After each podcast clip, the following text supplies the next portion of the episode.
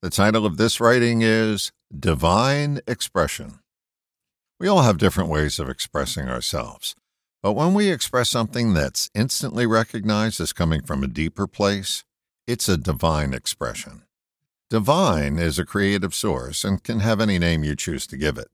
But whatever the name, we recognize its expression as coming not from us, but through us.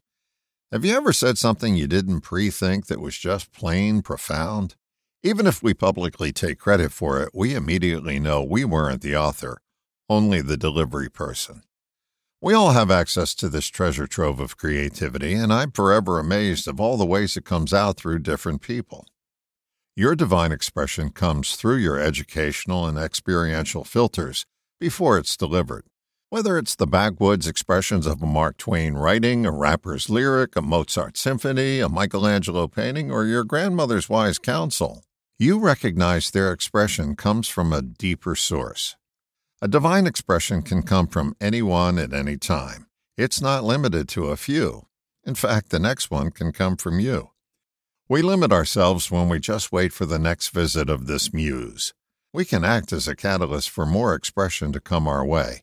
It just requires getting out of our own way. That means getting out of our head.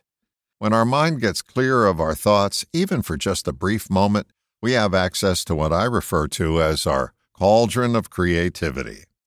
If you don't already have one, make it your mission to find a mind quieting practice, one that works for you.